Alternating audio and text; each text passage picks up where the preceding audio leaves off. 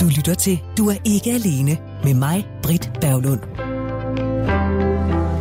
Hvor vi i aften taler om dating for begynder og let øvet. Det har vi faktisk talt om siden kl. 20, og vi er langt fra færdige. Fik du ikke hørt hele den første time, så vil jeg anbefale dig, at du henter programmet her som øh, podcast der hvor du henter dine podcasts, eller lytter via Radio 4's hjemmeside, radio4.dk. Og mens jeg husker det, så er du altid velkommen til at øh, kontakte os, hvis du har et emne, som du synes, vi skal tale om, eller hvis du selv har lyst til at sidde her i, øh, i panelet en aften, så skriv til ikke alene snabelag radio4.dk, altså ikke alene snabelag radio4.dk. DK.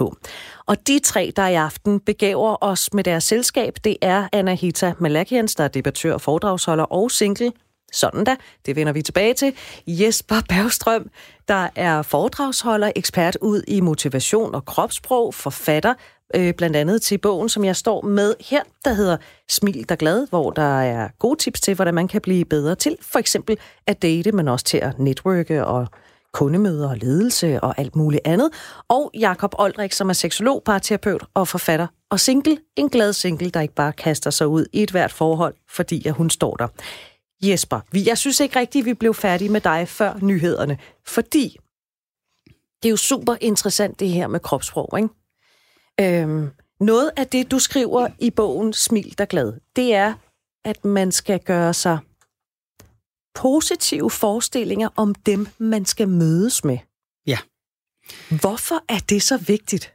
Ja, hvis man skal komme med en lidt højpandet forklaring, kan man Meget sige, at gerne. inden for medicinen, der er der noget, der hedder placebo. Og placebo, det betyder, at man har en positiv forventning til et resultat. Det vil sige, at man kan give nogle patienter en kalktablet, og så oplever man faktisk, at 65 procent af den gruppe, deres symptomer forsvinder. Øh, det vil sige, det er jo faktisk øh, et eller andet med, det er jo tankens kraft, hvis man kan sige det sådan, uden det skal det lyde for, for, for sådan selvfedt, men, men det betyder bare, at man, hvis man har en positiv forventning til et resultat, så er der også en stor sandsynlighed for, at man opnår det, fordi så sker der noget i vores nervesystem og vores adfærd og vores tanker og følelser osv. Men så er der faktisk det modsatte af placebo. Og det hedder nocebo. Det vil sige, at hvis du har en negativ forventning til et resultat, så er der også en stor risiko for, at du opnår det negative resultat.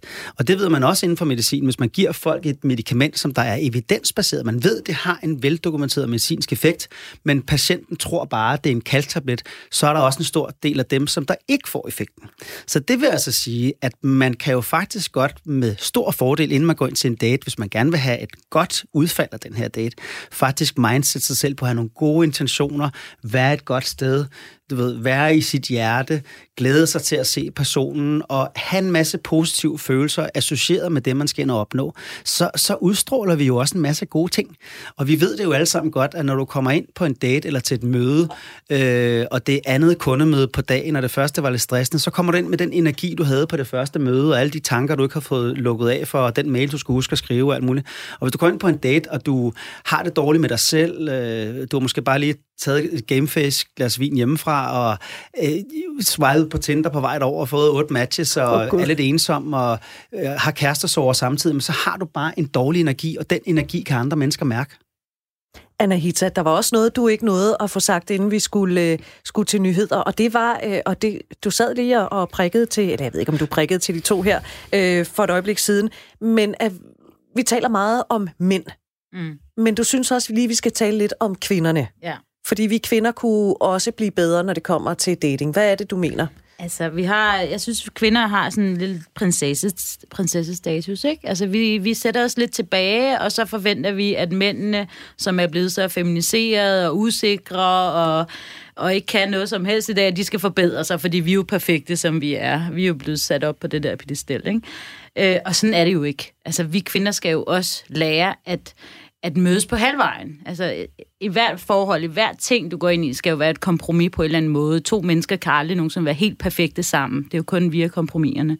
Så for mig er det også lige så vigtigt, når jeg dater, at jeg giver udtryk for, hvad jeg gerne vil have fra mændenes side, eller hvad de kan forvente at få.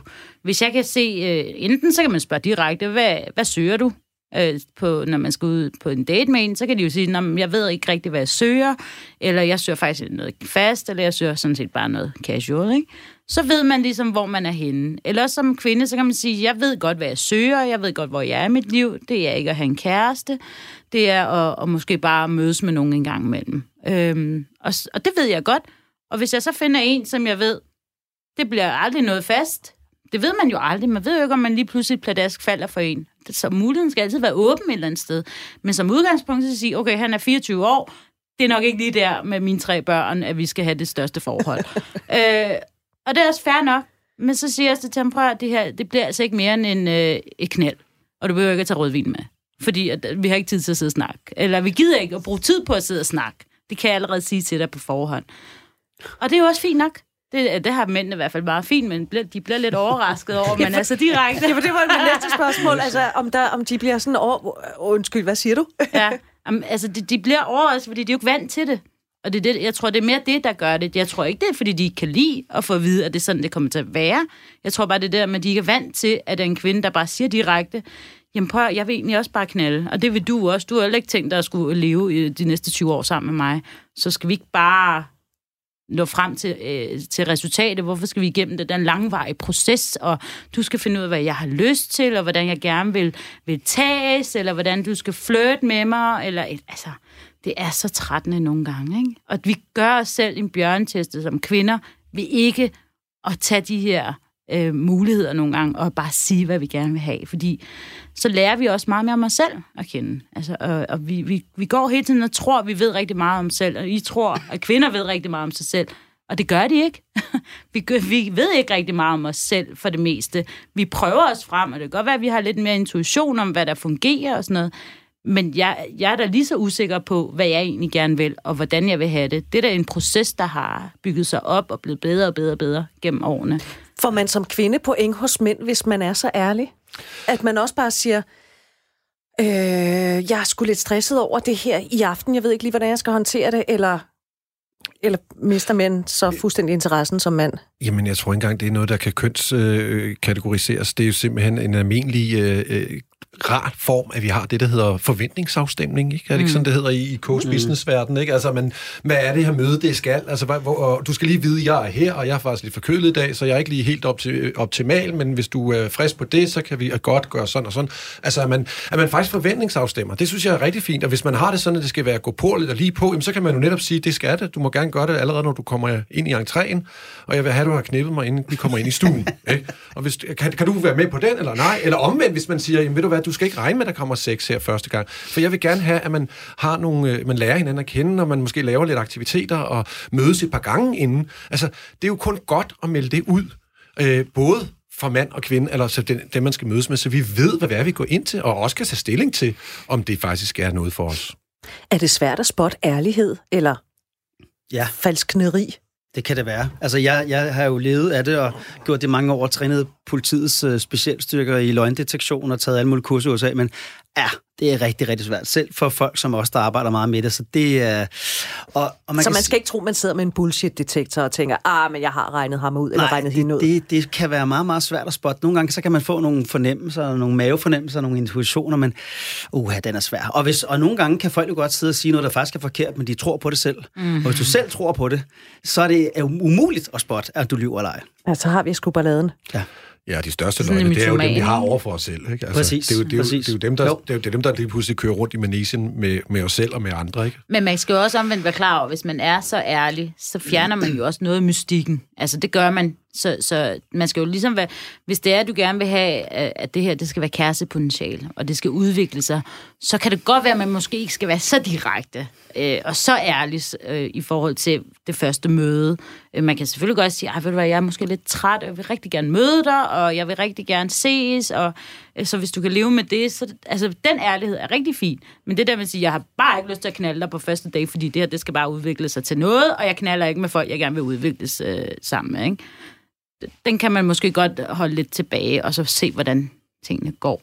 Fordi de fleste, sådan som jeg har oplevet det, hvis jeg møder en, som jeg tænker, ej, det her kunne godt blive til noget, så er der sådan en naturlighed, at man siger, vi behøver faktisk ikke at dyrke sex første gang. Det vil man godt lige vente måske til anden gang eller tredje. det er og, en... og I ved jo godt, at det et spørgsmål, det vil komme inden for de næste 50 minutter. Skal man dyrke, eller må man dyrke sex øh, på første? Og nu har vi allerede fået klappet den af. Tak skal du have, Anahita. Jakob Oldring, øhm, du kan jo virkelig godt lide tanken om, at vi mødes ude i den virkelige verden. Da vi talte sammen forleden dag, der kunne jeg næsten fornemme, nu lægger jeg lige ord i munden på dig, hvordan du drømte dig tilbage til de gode gamle dage, hvor øh, hvis man mødte, eller man så en ude i virkeligheden, som man synes var helt vildt dejlig, og som man ikke ville lade sin næse gå forbi, så måtte man skulle lige hanke op i sig selv og gå hen og spørge vedkommende om et telefonnummer, eller selv give sit eget. Det var, øh, det var dengang, der var noget, der hed øh, hjemmetelefoner, altså fastnettelefoner. Øh, ja, det, det er sådan, jeg er øh, opdraget, kan man sige, eller i hvert fald det, den, da jeg var ung, så, så var man jo nødt til som mand jo at have det mandsmod.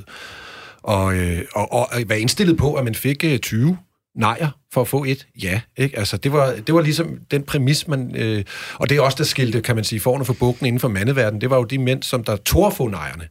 Øh, og blabbe, øh, blev ved og holde fast, og så, så kom der jo selvfølgelig nogle, et ja før eller siden, ikke? og så omvendt de mænd, som der, det kan være meget frygtsomt at få et nej, ikke? Og det der med at stille sig selv lige pludselig blottet, gå hen og så, hej, ikke? Altså, det, det kan være meget, meget, meget skræmmende, og der er jo øh, øh, mange, der ligesom bare vil frygten for at få den afvisning helt undlader at prøve at kaste sig ud i det. Og den, øh, skal vi kalde det en egenskab, eller en, en, en, en, en måde, altså den, den er, tænker jeg, er, ikke er så trænet nu om dagen, vel? fordi vi jo ligesom får, øh, får det serveret på en lidt anden måde. Øh, og det, det er jo lidt ærgerligt, altså fordi det er, det er, jo, det er jo skide dejligt, og det er jo skide sjovt, ikke? Altså, og det, det kan godt være, at, jamen det er det, det kan da godt være, at du som kvinde tænker, der skal ikke være noget, altså det, jeg har, hvad jeg skal have, og så videre, ikke? Men, men tag nu imod, hvis der kommer en mand og siger, ved du hvad, ikke? Du skal så dejligt ud, må jeg, må jeg byde dig på en kaffe? Så det er fint nok, du siger, at jeg er godt gift, og det, men tag imod det. Og sige, ved du hvad, tak, var jeg glad for det, fordi det er det, der sker inde i dig, det er, at du går derfra, og så skynder du at ringe til en veninde og siger, ved du, hvad der lige skete for mig? Ikke? Fordi du bliver pisse glad. Ikke? Og vi bliver glade, når vi får sådan nogle lidt dejlige komplimenter til hinanden. Det er livsbekræftning, det er elixir til livet, så lad os da komme i gang med det, og være det sødere over for hinanden, og komme med lidt små kærlige ord med på vejen, hvis vi har overskud til det. Må, må kvinder også... Øh... Ja, bestemt. Nå, bestemt. Ja, det. Altså, jeg havde en fantastisk oplevelse, øh, som bestemt er langt væk fra den danske øh, kodiseringskultur. Ikke? I Brasilien, hvor jeg på et tidspunkt var nede og lavede en dokumentarfilm om netop deres seksualitet, og der var en stor overraskelse for mig der. Det var jo til slet ikke mænd, der var interessant. Det var kvinderne, der var interessant dernede. Ikke?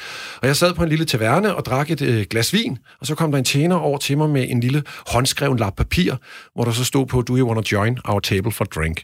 Og så vender jeg mig om, og så sidder der sådan tre fantastisk guddommelige, smukke brasilianske kvinder, ikke? og siger, du og det, og den, det var, det, nu var jeg jo nødt til, til at gå over til, men jeg var jo ude for at studere. Selvfølgelig. Ikke, Naturligvis. Så jeg var noget, men, men jeg må jo indrømme, at jeg tænkte, som sikkert de fleste danskere vil tænke i den situation, ikke? de må være luder. Ikke? De må simpelthen være prostituerede. Mm. Det kan ikke være anderledes. Hvis de tilbyder sig kvinder på den måde, så må det jo være, fordi der er en forbindelse til, til det.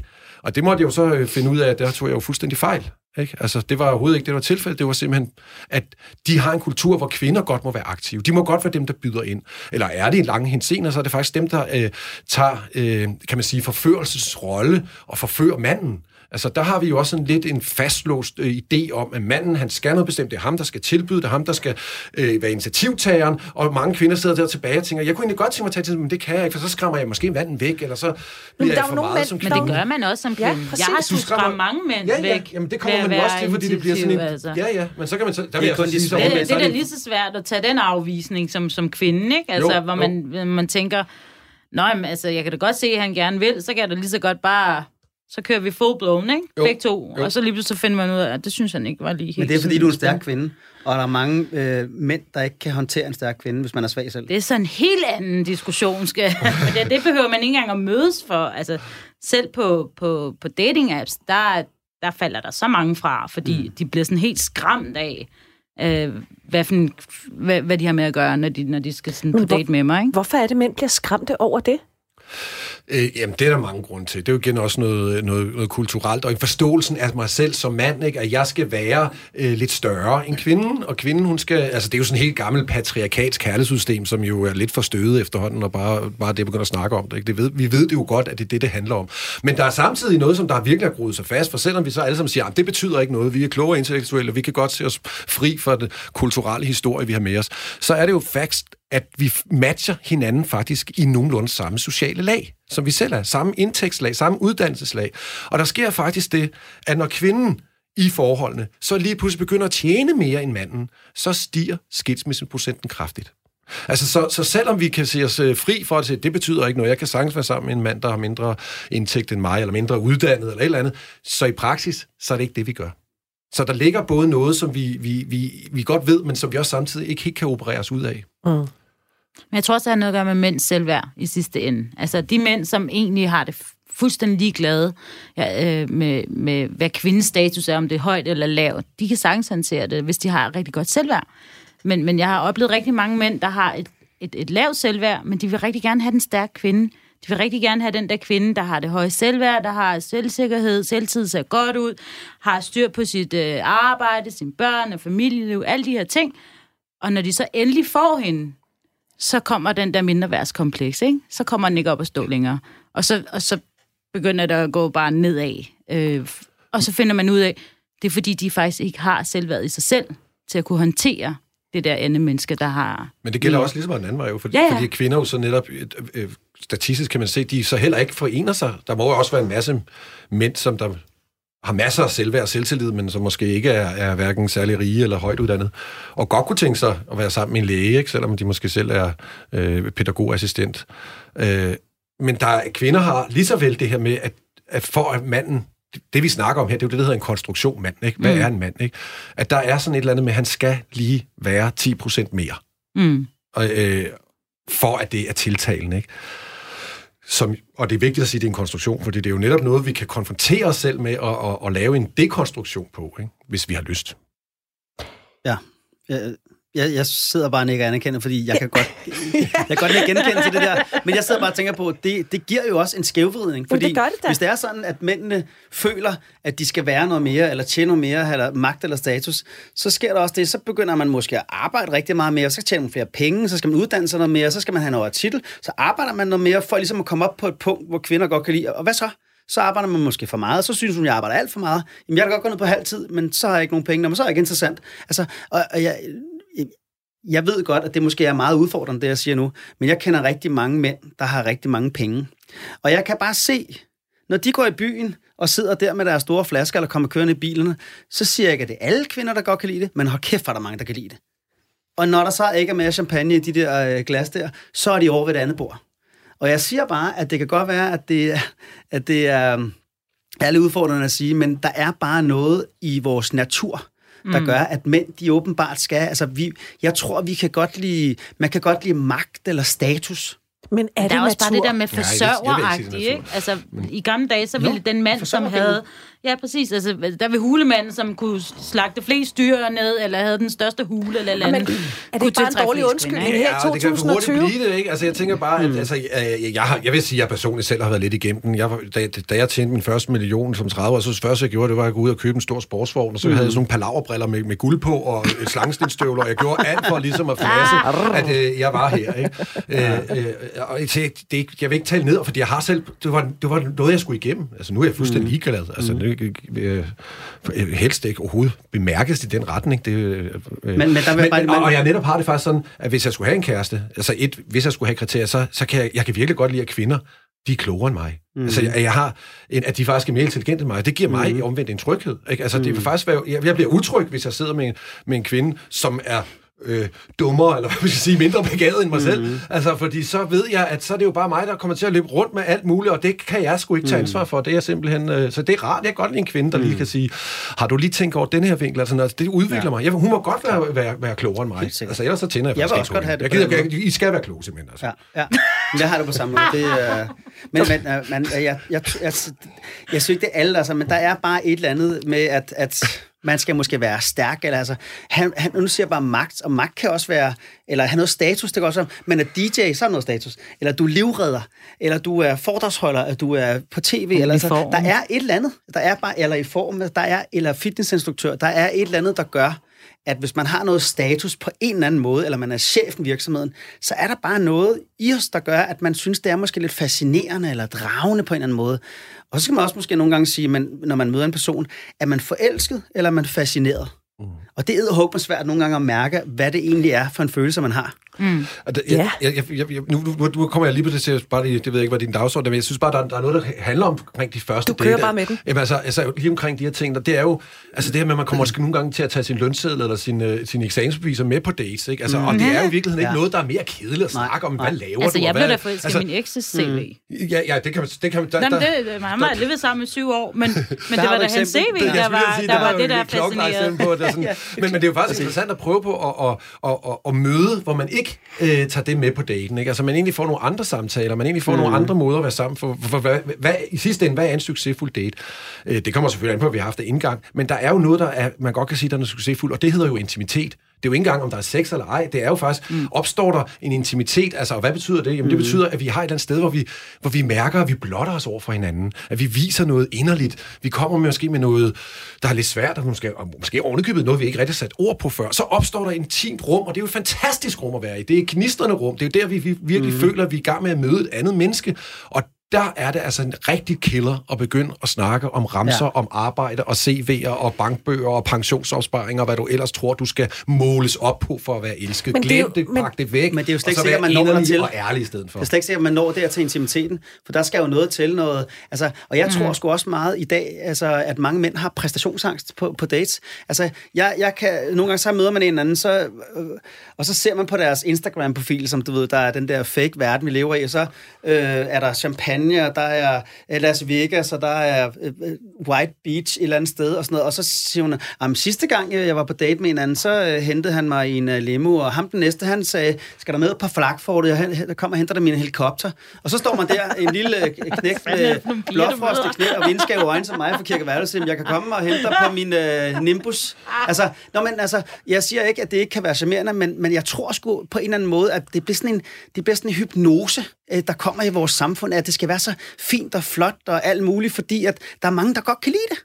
Og det er så, så vi er ved at skabe et eller andet kæmpe univers med, at det skal være så fint og flot og stort og Instagram-venligt og smukt og mange penge og alt muligt. Og, og vi kan ikke leve op til det. Og det er det, der er problemet. Og så får man jo øh, øh, præstationsangst som mand, hvor man siger, "Men jeg kan ikke leve op til din eks, der kunne tage dig med til en eller anden skihytte i Verbier fire gange om året og øh, på Spa Hotel. Jeg kan ikke være med på det. Det kan jeg ikke. Og så har man får overhovedet lyst til at være med på det? Nej, det har jeg heller ikke. Nej. Men, men så får man præstationsangst, og så bliver man måske stresset over det, og så er der en, en nedadgående spiral. Jeg siger bare, det, det er hug med svært nogle gange at finde den der balance, fordi først når man så har mødt hinanden og connectet med hinanden, så tror jeg, man er lidt ligeglad. Men et eller andet sted, så går alle mennesker rundt i vores hverdag, bevidst eller ubevidst, og på en eller anden måde, vi vil jo gerne have, at andre folk skal kunne lide os, så man går jo og sælger sig selv lidt. Altså, hvis jeg skal på date, eller en kvinde skal på date, så tænker man jo også over, hvordan man ser ud, når man går hjemmefra i spejlet. Selvfølgelig gør man det. Mm. Øh, fordi man vil gerne sælge sig selv på en eller anden måde. Man vil gerne sælge sig selv så godt som overhovedet muligt. Og er det fake nogle gange? Ja, det er det faktisk, fordi det er jo ikke sikkert, at man er sådan. Men når man går til jobsamtale, så kan det godt være, at man siger, at jeg vil skulle sidde derhjemme øh, og bare øh, sidde min wife-beater med sovsplitter på og æde øh, is eller et eller andet og se et eller andet dumt tv. Ikke? Sådan er jeg. Men det gør jeg ikke, når jeg skal ind til, til Danske Bank, fordi der vil jeg gerne tage mig selv godt ud. Og det gør man også på en date. Så, så der, er- der, man går så meget op i hele tiden, hvordan... Altså, vi, jo, vi, vi mennesker er jo et socialt dyr, vi er jo et flokdyr. Det er vigtigt for os, for vores overlevelse, at føle os som en del af flokken. Og det vil sige, at det er ikke særlig sjovt, hvis folk ikke kan lide os, så vi gør jo en masse ting hele tiden, ubevidst, tror jeg, for at andre mennesker kan, skal kunne lide os. Men problemet er, at vi aner ikke, hvad folk vil have. Mm. Så vi famler jo i blinde. Jakob Olrik? Jamen altså, det er jo den der med at øh, flytte fokus på det, som vi, vi gerne vil have, til det, vi egentlig har behov for. Ikke? Altså, øh, øh, mm. vi har masser, vi gerne vil have umiddelbart. Vi vil have sex, ikke? når vi måske i virkeligheden har brug for kærlighed. Mm. Øh, vi kører måske rundt i en øh, i stor bil, når det i virkeligheden bare var nogle venner, vi gerne vil have. Ikke?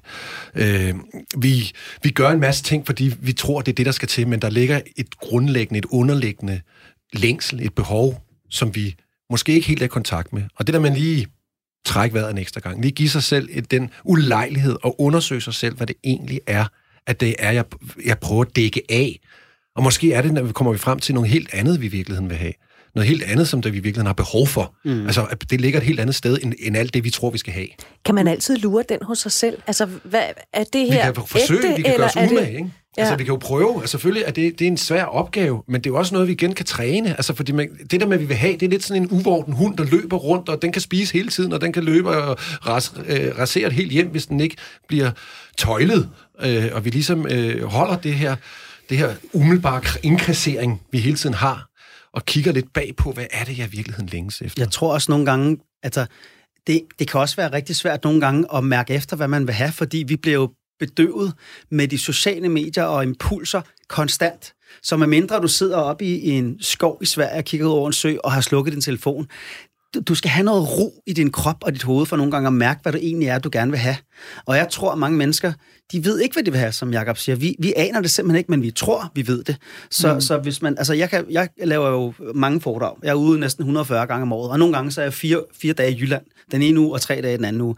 Og så er jeg bare fucking ensom. Altså virkelig ensom. Og det er, og det tror jeg, at mange, der kan ikke genkende til det, tager ud og rejser meget, eller musikere, eller stand-up, og det er derfor, de altid tager deres fætter, eller koner, eller kærester, eller crew med. Men jeg er alene. Og så kan jeg stå på en anden scene, og så kan jeg, du ved, det hele kører, og der er 700 mennesker, og alt er glade, og vi har en fest.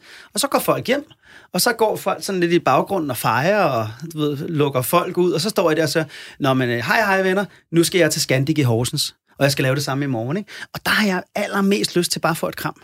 Mm. Men, men det kan jeg nogle gange, nu kan jeg mærke det, fordi jeg er bevidst om det. Men så laver man jo lige en anden selfie på Insta, og så får man et kram i, for, i form af likes i stedet for. Og det er jo totalt langt ud. Altså, vi, vi bedøver os selv i dag. Vi lever i en verden, hvor vi bedøver os selv med kaffe og alkohol og smøger og stoffer og alt muligt. Altså, det er jo helt absurd. Øh, og, og jeg tror, hvis man er sådan... Altså, Jung sagde jo, at den første halvdel af vores liv bruger vi til at skrabe til os af ting og sager og materielle goder, og den sidste halvdel af vores liv bruger vi på at finde ud af, hvordan fanden skal vi leve det. Og det tror jeg bare er svært, hvis man ikke mærker efter, hvordan man har det. Anahita, er du god til at mærke efter, hvad det er, du har brug for? Det synes jeg. Altså, jeg vil sige, øh, jeg er i hvert fald meget bevidst om, hvad, hvad, hvor jeg er henne i mit liv i forhold til, hvad jeg gerne vil have. Og, øhm, og jeg prøver så vidt muligt også at være ærlig omkring det. Men jeg har da også oplevet nogle gange, hvor jeg har været, hvor jeg tænkte, Nå, nu skal jeg ud og date, eller et eller andet, og, og, og jeg vil egentlig gerne have en kæreste. Og så finde ud af, ej, det, det vil jeg faktisk ikke. Altså, altså, jeg gider faktisk ikke have den der kontakt. Øh, jeg har også en periode lige nu, hvor jeg faktisk ikke gider mennesker.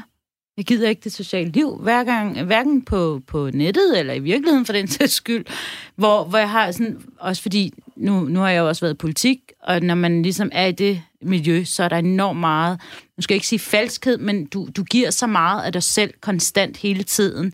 Hvis du havde mødt mig for syv år siden, så havde jeg slet ikke været samme person overhovedet. Så det der med at kunne træne sig til at kunne have øjenkontakt, det der med at træne sig til at tale med mennesker, man ikke kender, det er faktisk noget, man kan træne sig til. Nu har jeg så gjort det gennem politik, øh, men man bliver på et tidspunkt, man, man har givet så meget af sig selv hele tiden, øh, både på sociale medier, men også i virkeligheden, at man, man, man mærker efter, nu har man faktisk bare lyst til at have sig selv for sig selv, øh, og, og måske sin nærmeste. Øh, og, og det, det er jeg blevet rigtig god til at mærke efter. Øh, og så har jeg også en, jeg mærker også efter i forhold til, hvad, hvad er det, jeg tror, i forhold til at date for eksempel. Der er meget til det der med, vi prøver altid at tage dem, der er lige 10% kønner end en selv, ikke? Vi går efter dem, der er, der er lidt pænere end en selv. Og der nogle gange, så får jeg også nogle anmodninger, hvor jeg sådan tænker, tror du virkelig, altså, havde du virkelig forventet den der, ikke? Og der var du, hvor, hvor blev realitetssansen af? Det er jo bare en selvsikker mand. Og det, jeg tager hatten af, jeg, jeg er ked af, at jeg svarer som regel aldrig folk, øh, fordi øh, så kan jeg ikke bestille andet. Øh, jeg, jeg får for mange henvendelser til, at jeg gider bruge tid på at sidde og svare på folk, der lige fik en indskydelse. Og når, når jeg siger det der med, anerkend nu bare, at de kommer hen og prøver, og det vil jeg rigtig gerne, det gør her nu, men, men jeg har simpelthen ikke tid til at sidde og svare enhver, fordi det, tit og ofte er det også sådan, hvis man så siger, ellers nej tak, hvis nu de inviterer ud, eller eller andet en kop kaffe, så siger nej tak. Hvorfor ikke? Synes du ikke, jeg køn? Vil du ikke have mig? Altså, så bliver man sådan lidt, Okay, kan vi ikke bare nøjes med, at det var et nej tak? Du sagde noget, jeg sagde noget, færdigt slut, ikke?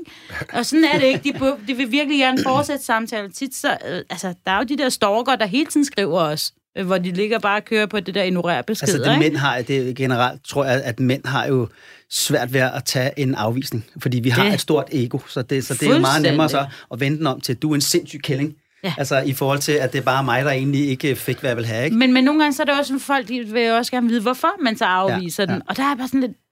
Men det er du ikke forpligtet det, til at få Nej, på. præcis. Nej. Det er jeg ne- nemlig ikke. Øh, men jeg er også sådan en type... Jeg, jeg tager faktisk aldrig dem, der er 10% kønner end mig selv. Det gør jeg. Jeg prøver sådan som regel at finde en, der er på samme niveau. Øh, fordi jeg ved også godt, at de vil... Altså, jeg vil sikkert sagtens kunne være sammen med dem, Men jeg vil ikke have en, der var der. Øh, på en eller anden årsag. Og fordi jeg tror, det er bare sådan intuitivt, jeg har fundet ud af, at det, det altså, man kan, fungerer godt, aldrig. man kan godt være for pæn til dig. Er det det? Ja, der er sgu da masser af mange, der er mange mænd, der er for pæne. Prøv at høre, nu skal vi altså lige have et... Øh... Så køn er heller ikke. den, ser, den, ser, det ser Og lad os bare sige, det afhænger jo af øjnene, der ser. ja. Men nu skal vi lige have et indspark øh, udefra. Lytter til øh, Du er ikke alene, hvor vi i aften taler om dating for begyndere og let øvede. Og dem, du har hørt indtil videre her i udsendelsen, her inden for den seneste halve times tid, det er Anahita Malakians, det er Jesper Bergstrøm, og så er det Jakob Olrik. Og det er ikke så sjældent, at man hører nogle singler sige, at det er super irriterende, fordi de synes, de bliver ved med at bombe ind i, i den samme slags mennesker, de samme type fjolser. Øh, det er ikke det, jeg gerne vil have, og alligevel så bliver jeg ved med at banke ind i dem, som ligesom ikke giver mig det, jeg gerne vil have. Man synes måske selv, man har ændret datingtaktik. Men så alligevel, så, så sker det igen og igen. Det er ligesom et mønster, der gentager sig. Og så kan det være, at man skal tage sig tiden til at stikke fingeren i egen navle, for der kan være en god forklaring på, hvorfor man synes, at man render ind i den samme type igen og igen. Øh, fordi måske har du selv været med til at tiltrække den type, du gerne vil have. Nu skal I høre. Jeg har talt med, og det har jeg, fordi at øh, hun har ikke mulighed for at være med her live, men jeg har talt med Marie-Louise Brendal, der er indehaver af Recreate You og ekspert i kærlighedsmønstre. Marie-Louise arbejder primært med at hjælpe kvinder, men, og jeg understreger, at det her det gælder både for mænd og kvinder. Og her der fortæller øh, Marie-Louise Brendal, hvorfor man kan komme ud for, at man igen og igen støder ind i den samme type, som man ikke kan fungere med. Ja, altså du har helt ret, Britt. Det er jo lige præcis. Jeg arbejder med kvinder, men det er jo, det gælder for alle de her kærlighedsmønstre. Og øh, der kan være mange årsager til det, men, men jeg vil jo sige, at øh, alt sammen det stammer jo fra denne her kærlighedskodning, eller kærlighedsskabelon, som jeg også kalder den, øh, som vi har fået øh, med os i barndommen. Altså, det vil sige, vi er simpelthen blevet kodet til at gå efter en særlig, ikke nødvendigvis kun en særlig type partner, men også en, en partner, som kan genskabe eller gentage en, en særlig følelse ind i os selv, som vi havde, da vi var barn i, i vores, det, jeg vil kalde for vores første primære øh, kærlighedsrelation. Og det her med kodningen, det er ikke nødvendigvis altså negativt men, fordi det er noget, der sker med os alle sammen. Ja, altså øh, nej, altså det er jo ikke nødvendigvis negativt. Altså det er jo, nu, nu, nu arbejder jeg jo mest med dem, der har en, lad os kalde det negativt, det er sådan lidt forkert øh, ord i virkeligheden, fordi det er jo ikke negativt, det er jo bare sådan, det er i ja. virkeligheden. Ikke? Ja. Altså, og jeg, jeg møder jo selvfølgelig mest dem, som har en eller anden form for udfordring i det, og derfor kommer til mig. Men, men ja, altså, det er noget, der sker for os alle sammen, fordi at øh, altså, i det, det øjeblik, hvor sådan, ego begynder at opstå især, altså det her, det kan også godt udspille sig inden da, men for de fleste så er det omkring den alder, hvor vores ego sådan begynder at opstå, og vi skal til at adskilles øh, også fra, fra den symbiose, vi har været i med i vores mødre især jo, ikke? Øh, og så sker der ligesom sådan tre ting på det tidspunkt. Og det første, der sker, det er jo så den her adskillelse. Øh, og det er jo ikke sådan, at en, en, en, en lille barn, baby, øh, ligger og tænker, hov for søren, nu er jeg da adskilt fra nogen. Hvad var mon det? Altså, det er jo ikke en bevidst tanke, det er jo mere sådan en følelse, der sker indeni. Det er ligesom det første, der sker. Det næste, der sker, det er, at man får sådan en, en følelse af mangel. Der er noget, jeg nu mangler, som jeg før havde. Og det her noget, som jeg mangler, det er jo kærlighed, eller omsorg, eller nærhed, eller anerkendelsen, eller få min behov opfyldt, eller ligesom en sammensurium af det hele også i virkeligheden. Ikke? Og det tredje, der så sker, det er længsel efter for det, jeg nu mangler og har fået taget fra mig tilbage. så det sker ligesom der, og det sker for os alle sammen, så det har ikke noget at gøre med god eller dårlig barndom. Det er klart, at hvis man har haft en, en særlig øh, voldsom eller traumatisk barndom, har været udsat for noget altså sådan voldsomt øh, i, i tidlig alder, så kan man have en kodning, øh, som er mere øh, altså sværere at få has på, eller måske er mere sådan øh, dyb, hvis man kan sige det sådan. Men, men som udgangspunkt, så sker det for os alle sammen, og det skal i virkeligheden også ske. Fordi det er jo den måde, vi også vokser som mennesker. I hvert fald, hvis vi senere hen tager ansvar for at kigge på det, kan man sige. Ikke? Så det er simpelthen, det her, det, det er de tre ting, vi ligesom hiver med os fra barndommen. Øh, de skaber så en eller anden følelse inden i os, som ja. ligger i os, når vi så også er voksne. Øh, det her, det, jeg kan lige så godt sige det som det er. Det, er. det er jo helt nyt for mig. Jeg synes, det er meget fascinerende. Øh, hvor mange mennesker er egentlig bevidste om, at man har hævet... Altså, hvis man kommer fra en, lad os bare sige, en helt almindelig, klassisk kernefamilie, der ikke har været specielt svær at vokse op i, eller det har ikke været en specielt mm. hård barndom. Hvor mange er egentlig bevidste om, at der er noget der, vi har hævet med os? Ja, altså det ved jeg jo ikke i virkeligheden. Altså jeg vil sige, jeg har rimelig mange, der kommer til mig, som har en eller anden form for fornemmelse af det. Ikke? Fordi hvis jeg lige sådan trækker dem tilbage til det, jeg sagde før, ikke? Det, det der sker, det er så, at de tre ting til sammen her, altså øh, adskillelsen, følelsen af mangel og længsel efter for det, jeg nu øh, har fået taget fra mig tilbage. I øvrigt tre følelser, som vi mennesker jo trigger enormt meget på, når vi bliver udsat for. Altså adskillelse, der er noget, der bliver taget fra mig, og jeg føler mangel i mit liv, og jeg længes. Ikke? Det er sådan nogle store følelser, som vi trigger rigtig meget på. Men, men det, der så også sker, det er, at den vis kærlighed, jeg så længes mest efter i min barndom, og det kan jo være min mor, det kan også være min far, men det kan i princippet også være min mormor, hvis det der er vokset op. Det, har ikke, det er egentlig ikke så afgørende. Der vil være en vis kærlighed, du længes mest efter. Og den smerte, det er at længes efter den kærlighed, hvis den ikke bliver opfyldt på den måde, jeg har brug for, den skaber ligesom det her sorg og denne kodning eller skabelon. Så, øh, så nu spurgte du, hvor mange ved det her? Jamen, det ved jeg jo ikke, hvor mange der ved. Det er der formentlig ikke så mange, der ved i virkeligheden, vel? Men, men, øh, men man kommer jo på et tidspunkt til et sted i sit liv, hvor man bliver så frustreret over hele tiden at køre i ring i den samme følelse, eller den samme type, eller den samme, jeg skal redde, eller den samme, den samme, den samme. Ikke? Og så er det der, hvor man måske får en fornemmelse af, hov, det kan godt være, at der er et eller andet her, som jeg kan genkende, jeg har gjort tusind gange før. Og måske skulle jeg tage at kigge på det. Og øh, ja, så kan man jo blandt andet komme til mig. Ja. Øh, eller som min, øh, ja, ja. Og der kommer du jo netop ind i billedet, fordi du er ekspert ud i de her kærlighedsmønstre. Hvad er det, du kan hjælpe med hos dem, der kommer til dig?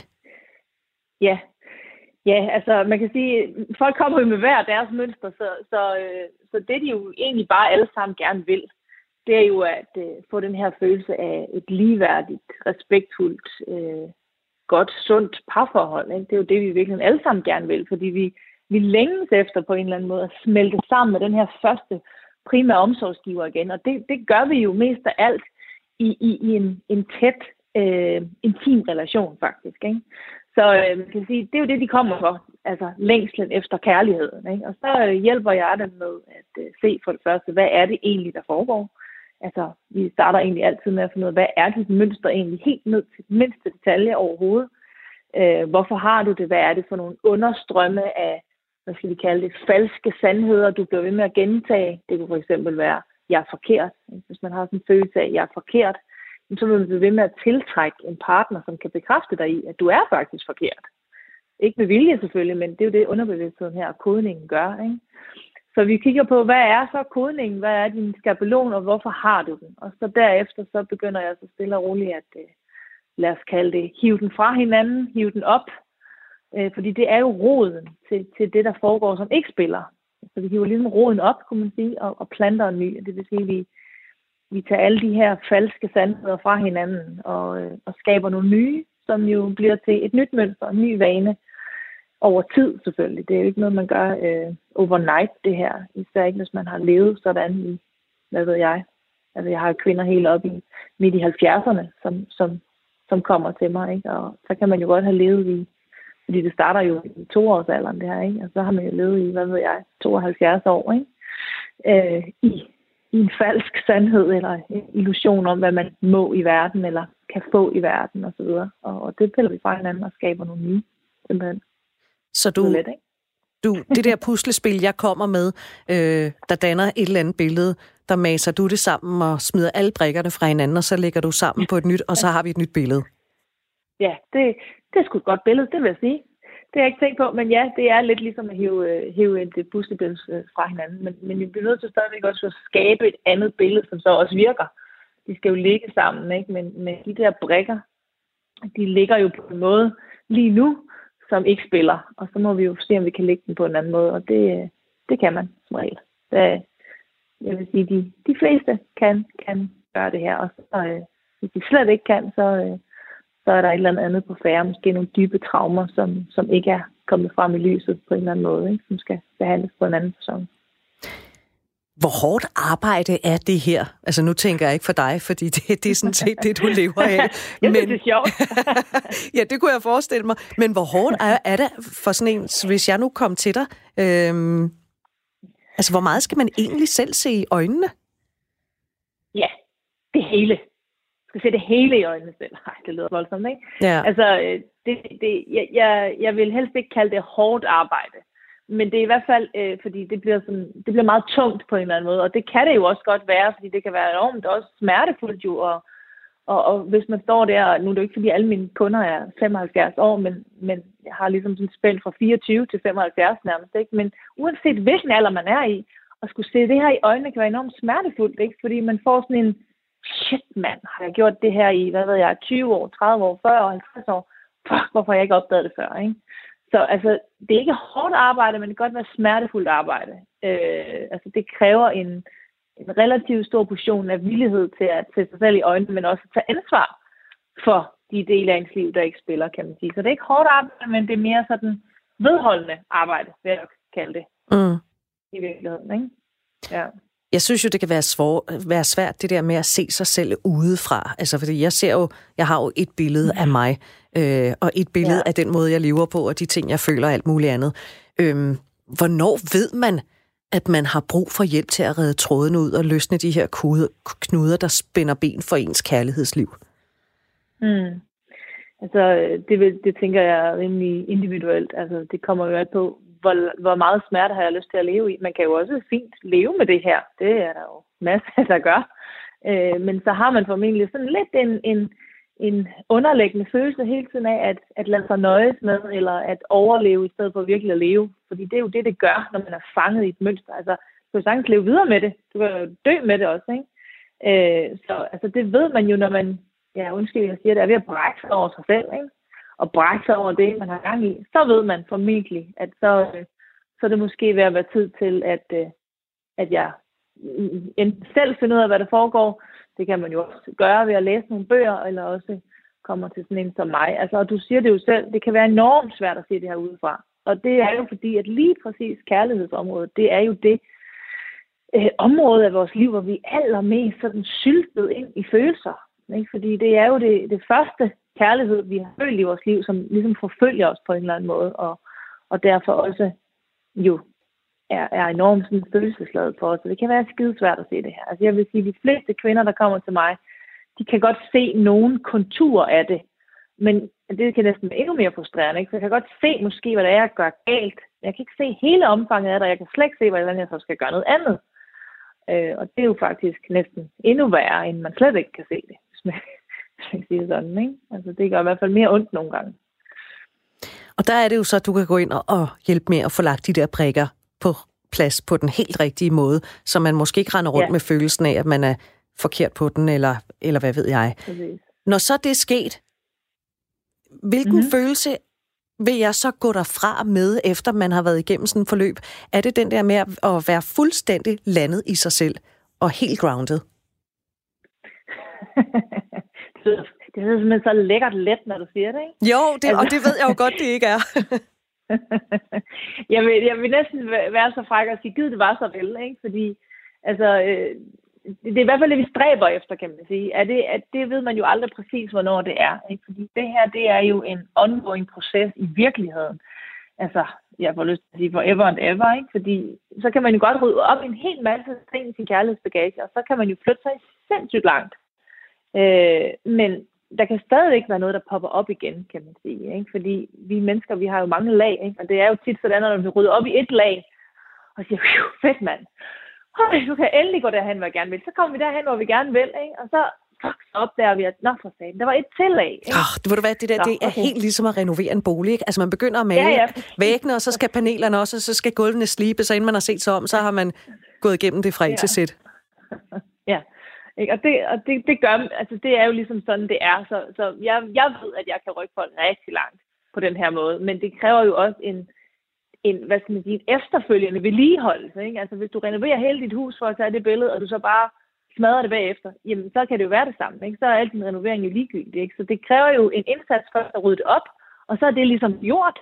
Men så skal du selv også holde det ved lige bagefter. Ikke? Det, gør jo, altså, det gør jo ingen forskel, hvis vi har lavet, ligesom visket tavlen ren og sat en ny tavle op og gjort klar til, nu kan du ligesom gå ud og tiltrække det parforhold, du gerne vil, og du så ligesom bare selv siger, så kommer det resten af sig selv nu. Så sætter man bare her og venter. Ikke? Så bliver du nødt til stadigvæk at gøre noget anderledes, end det du plejer. Ikke? Det, så, jeg skal sige, det hjælper selvfølgelig folk til at se, hvad det er, du skal gøre anderledes. Ikke? Mm. Øhm, så, så det er også en meget håndgribeligt metode i virkeligheden, ikke? Altså, hvor du får at vide, hvad gør du så nu? Altså, i stedet for, det må du selv finde ud af, fordi det kan man jo heller ikke. For at vedligeholde, at øh, alting de bliver på rette hylder. Præcis, præcis. Det var Marie-Louise Brendal, der er altså indehaver af Recreate You og ekspert i kærlighedsmønstre. Nå, det her med, øh, med tiltrækning, og det er noget, der stammer helt tilbage fra, øh, da vi dannede vores ego. Tiltrækning, Jesper Bergstrøm. Hvis jeg siger det til dig, og det her med, at man kan hive noget med helt fra den tidlige barndom op, som påvirker en som voksen, men man ikke er klar over det. Du ja. synes, det er ret interessant i virkeligheden. Oh, der er mange ting i det der, fordi vi var inde på det tidligere, med Jacob også siger, at man behøver jo ikke nødvendigvis at være produktet af sin fortid. Altså, du kan jo se, der er lavet tonsvis af tvillingstudier, der viser, at, øh, at hvis de vokser op i et hjem, hvor de er blevet øh, fysisk øh, voldsomt overfaldet, eller at forældrene drikker eller er seksuelt misbrugt, så kan du se, at den ene tvilling øh, har et fantastisk øh, liv, og den anden har et dårligt liv, og så spørger man den med det dårlige liv, så siger det, jamen det er jo klart, sådan er jeg jo blevet opvokset, og sådan er jeg jo født, og sådan kommer jeg jo sted for de der kår. Og så siger man til den anden, hvorfor er du endt her, og du har det helt perfekt, og det er et fantastisk liv. Så siger det, jamen det er jo klart, jeg kommer fra en dårlig barndom, så jeg har valgt at gøre det anderledes. Så, så man, man, skal ikke, man, skal, altså, man skal ikke gøre sig til slave af sin fortid. Selvfølgelig er der nogle ting, der, der hænger på og er med, men man må også nogle gange lige træffe en beslutning om at sige, jeg vil ændre det. Fordi ellers så gør man sig selv til et offer, og så ender man med at gøre det samme, som man plejer. Og derfor tror jeg også, at mange mennesker de er i de der dårlige cirkler. Det er fordi, de gør det samme, som de plejer, og så får man samme resultat. Og det var det, som Einstein kaldte definitionen på sindssyge. Det er at gøre det samme, så øh, igen og igen og igen, og forvente øh, et nyt resultat. Jakob Olrik? Ja, altså, øh, det vil jeg egentlig bakke meget op omkring, altså, fordi det er jo meget fint, at vi har nogle forskellige videnskabelige, psykologiske filosofier og teorier, som der kan sådan give nogle årsagsforklaringer på vores øh, umulighed, eller ulykkelighed, eller lidelse i livet, eller søgen efter kærligheden osv. Men allervæsentligt, så er det jo at forstå, at vi heldigvis har vi jo netop fundet ud af, at hjernen den ikke er en statisk størrelse, det er en plastisk størrelse. Og det er livet og dig, og den måde, vi kan vælge at udvikle os på, det er en plastisk størrelse, så vi kan tage et ansvar i det. Og så er mødet jo, altså sær kærlighedsmødet og i særdeleshed parforholdet, jo den mest krænkende arena, man kan befinde sig på. Altså, det er jo en ren gladiatorkamp, jeg er ude i her, ikke? Det er jo, I bund og grund er det jo kun for masochister og sadister, ikke? Altså, altså det er, ikke? Fordi, fordi vi er jo på det, der hedder en, en, en kollisionskurs mod hinanden. En kollision mod alle vores små ømme punkter og vores øh, mærkelige reaktionsmønstre øh, osv. Og, og det, de bliver jo netop meget tydelige, når vi kommer i et møde med, med et andet menneske, i et nært, i en kærlighedsrelation, i forelskelse osv., så, videre, så bliver det hele ligesom lagt på bordet. Så det, vi skal bruge det til, det er jo at sige, hey, det er faktisk en kæmpe anledning og mulighed for, at jeg kan prøve at måske objektivere og kravle lidt ud, se det mig selv lidt for oven, som det hedder, ikke? Se, se hvordan de her ting, de egentlig fungerer. Og deraf kan vi lige pludselig sige, jamen, det kunne også være, at jeg skulle prøve at gøre noget andet, eller jeg, jeg har måske en tendens til, at når, når jeg kommer ind i et forhold, så vil jeg altid løbe lidt væk. Jeg bliver lidt bange for, at det føles lidt klaustrofobisk. Jeg føler, at min autonomi bliver suget ud af mig, så jeg skal hele tiden ligesom dække mig lidt af, eller omvendt har jeg en tendens måske til at altid være omklamrende og søge, og du må ikke gå fra mig, hvornår ser jeg dig igen, jeg skal have en aftale næste gang. Ikke? Altså, og, og, og, og, det kan jo netop være, det er jo netop sådan et eksempel på nogle ja, historiske konstruktioner, som sidder i os, et stalag, som der lige pludselig øh, styrer os, og hvor det egentlig ikke er os, der tager, tager styringen. Og, og det kan vi ved, at vi prøver på at få lidt øje for, hvordan det er, vi hænger sammen, og det er mødet med andre mennesker et genial arena for. Det sagde Jakob Olrik, der sidder ved siden af Jesper Bergstrøm, der sidder ved siden af Anahita Malakians. Og vi er nødt til lige at springe videre til noget andet, fordi nu har jeg, jeg har lovet, at vi skulle tale om det, og vi har kun lige over øh, fem minutter tilbage af programmet. Og det handler om dig, Anahita, fordi jeg har jo sagt, du er single. Sådan da. Det ved vi faktisk ikke. Øh, fordi vi skal runde noget, som Anahita og jeg talte om forleden dag i, øh, i telefonen forud for, at vi, vi skulle mødes i dag. Ikke? Mm. Nemlig ordet kærester. Fordi Anahita ser, og nu kommer jeg lige til at fortælle om dit liv, du, du ser et, et menneske, du ser en, en mand, I har set i, i hinanden igennem et stykke tid, men I er ikke kærester. Normalt så vil jeg jo så sige, nå, nå, er I så blevet kærester? Og det er I ikke. Nej, efter et halvt års tid. Ja. Efter et halvt års tid, og der er gået en pros op for dig, fordi hvis jeg siger ordet kærester, Anahita, hvad siger du så? Jamen, lige, lige sådan i forlængelse af det, Jacob siger, det der med, at vi skal sådan gå op i, i et fugleperspektiv og se på os selv i et forhold. Og det er lige præcis det, som jeg gør rigtig tit, når jeg er sammen med nogen. Det er at finde ud af, hvad er det for nogle ting, der påvirker mig på hvilken måde. Øh, i, i princippet, når du er sammen med et andet menneske, så skal du ikke, egentlig ikke have så meget fokus på det andet menneske, så skal du have mere fokus på dig selv, og hvordan du reagerer i forhold til det andet menneske. Det er jo det, der, der vil være det bedste i et parforhold. Når det er, at han siger noget, som du kan mærke sårer dig, så er det jo vigtigt, at du siger til ham, du siger det her, men jeg føler faktisk det her, du siger til mig. Og, og i det her menneske, som, som jeg så ser, han har hele tiden fra start af sagt, at han, han vil ikke have et forhold. Han vil ikke være kærester. Og det er fair nok. Det er den præmis, jeg er gået ind på. Og så kunne jeg, i starten var sådan, at det er bare et spørgsmål af tid.